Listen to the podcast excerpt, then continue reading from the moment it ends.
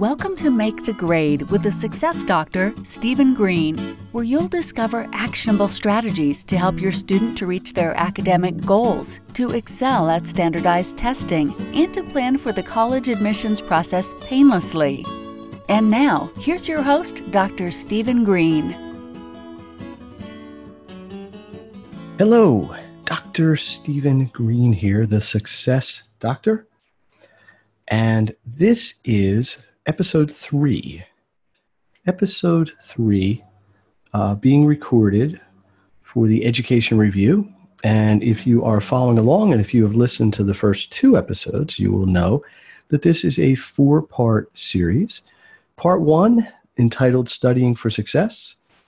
Part two, Information Management. And today, episode three, Note-Taking Effectively. The whole theme here, very simple, to help students, parents, teachers, educators, everyone to take actions that can help create a better educational experience. So let's get right down to it. What is note-taking? Let's define it. Let's all get on the same page. In my mind, note-taking, I define as what you do as a student live during a class. So as an educator, the educator would give notes or provide information to whatever degree. Some people put PowerPoints up on a screen or give handouts, and the students are partially completing them. And sometimes the students take notes completely based more on an oral lecture or presentation. But the point is, I'm going to define note-taking for the purposes of this podcast as the information that a student would record in a notebook or online during a class, and the teacher, educator, lecturer, professor would be providing this information. So it's a record of the class. Now, incumbent on that is that this record is accurate. We want the information to be an accurate portrayal of, number one, the information, but also maybe to go beyond that a little bit, the nuance would be what's priority information. What does the student have to know for sure? What's highlighted stuff? What would be kind of in the left column of an outline, which, by the way, I define as something the student would do outside of class. So you could outline a book or a chapter of a book or an article, but you would take notes during a class. So that's the key thing. So the goal is to be able to do it, accurately, and have a record of what's going on. Now, there's some challenges with that. Some students tell me in my professional caseload that they have trouble listening and taking effective notes. And they say things such as, well, if I don't pay attention to the instructor, then I miss something. And if I focus completely on my notes, that's what happens. So sometimes it is challenging. And I'm going to address that as much as I can here. So how do you take notes? Well, back in the old days, there really was only one way. You had a notebook or paper or tablet or something, and you had a pen or a pencil, and you wrote down essentially what was going on in the class. Well, times have changed, haven't they? So nowadays, with the advent of computers and cloud-based technology, more and more, I go into classrooms where students don't even have notebooks. They're taking notes completely on tablets or computers or Chromebooks or whatever. And often most of the notes are there anyway, and they're just commenting on them or augmenting them to some degree. But what I do want to talk about are different techniques that a student could take notes. And frankly, this would be easier visually. So I'm going to try to find a way to include some graphics when this podcast gets posted if possible, or certainly you could prefer to my website, which is makethegrade.net, makethegra.net, and you can see a lot of examples there. But let's start with what I'm going to call the classic note-taking, which basically resembles the classic outline. You have your high priority information on the left column. Sometimes it's numbered one, the big topic. And then you would indent things that would support that. Happened in 2018, was critical economically, was caused by such and such. Big topic number two, things like that. So essentially, the way most students by default, I have found, take notes is the same way they would outline. But there are many other ways you can do it. And I'm going to list them here and try to briefly describe each one. So the first one to talk about is a concept map. And a concept map, which does have other names, but essentially is done more spatially. So you might put the main idea in a block or in a square in the middle of a page or at the top of the page. And then you'd have arrows directing down to supporting material.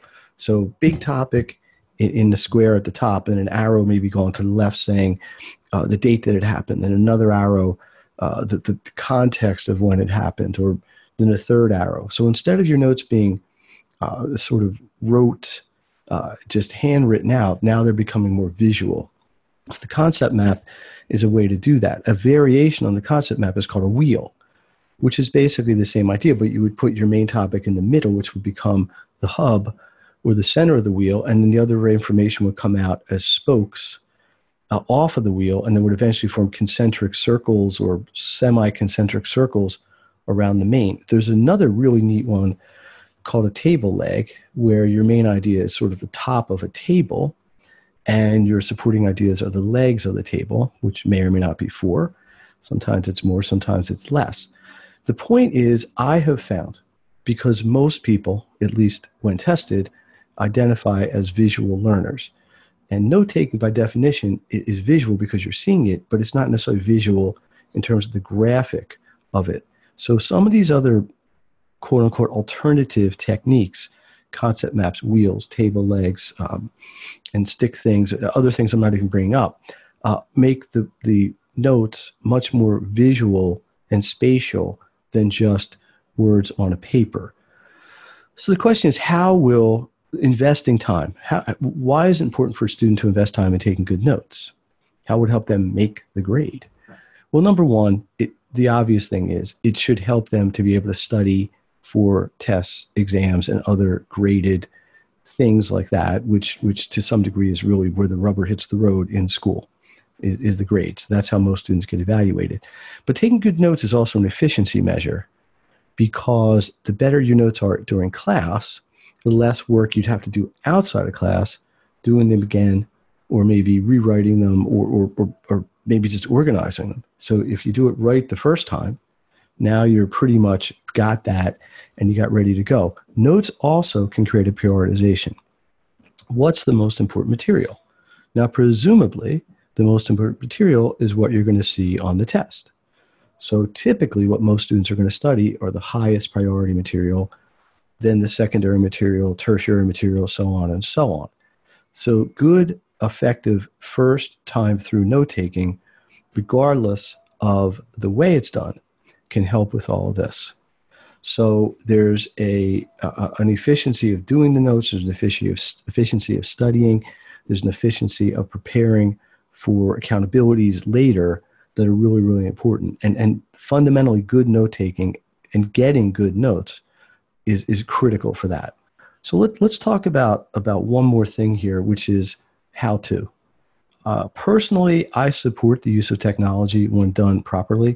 I don't personally like a dependency on technology, which I do see some students getting eventually, but it's the way the world's going, and I don't think we're going to go back. So we are raising a generation that is very, very comfortable with computers and tablets and things like that. And I think that's just going to have an eternal role in the classroom. What I'd like to see, though, is still the engagement. I think it's very important that a student, while the class is going on, is engaged in what's going on in the class. Active listening, active note-taking, active participation as much as you can when the teacher or the lecturer is still pretty much driving the class. So, and there can definitely be a blend. I have plenty of students I work with and plenty of workshops I've given where people are blending notes on paper and notes on a cloud-based system, which I'm kind of using as an umbrella term for anything that's not on paper. So I think it's just a matter of what works for the individual student and how things are set up. One situation I am going to talk about is I have been in schools where a student, it's not a self-contained classroom, so students might have 5 or 6 different teachers, and they're shuffling from one to the next throughout the course of the day. And there is often an inconsistency among the teachers in how they present information. So the students might have to have 3 or 4, maybe even 6 note-taking styles to accommodate the different presentation modalities that the teachers are going to use. I don't know if this is a bad thing or a good thing, but it's just something to be aware of. So you may get one teacher that's very technical, has everything on screens and everything on PowerPoints and everything in a technically advanced way. And you may have another teacher who just didn't want to go that direction. Or maybe they have more of a discussion situation. Maybe it's an English class or history class where they're discussing situations and there's notes that need to be taken vis-a-vis that. Then you have other classes that are more technical, like a math class where, you know, there's only so much math that can be done online. You know, at some point, probably math needs to have a paper or pencil, at least writing it out somewhere. So I think the technology is here to stay. And I think the technology has some really good advantages, particularly in being able to share notes. Collaboration is really excellent with the technology. But I still think it's important for every student and every educator to be aware of all the different possibilities. And the bottom line is to facilitate learning, to set it up so the student has the best and the most likely chance for success. So, Dr. Stephen Green, the Success Doctor. This was episode number 3, Note-Taking Effectively. And again, episode 1, Studying for Success, episode 2, Information Management, episode 4, which will come shortly on the heels of this one, addresses a daily action, how to have success every day in the classroom. If you'd like to learn more, my website, as I mentioned earlier, makethegrade.net. You can also look at maximumeducation.net, which is a link to my book. I have a podcast of my own, which is the Make the Grade podcast, available on all the platforms, Apple, Play Store, such and such. It's also available directly through my website. And finally, Facebook, Instagram, all at Make the Grade. So I really appreciate everyone listening. I would love feedback. If you have comments or suggestions or questions, please reach out. Thank you again. And we will be back with you for episode 4. You've been listening to Make the Grade with the Success Doctor, Stephen Green. If you enjoyed this episode, be sure to subscribe. For more resources and support, please visit makethegrade.net.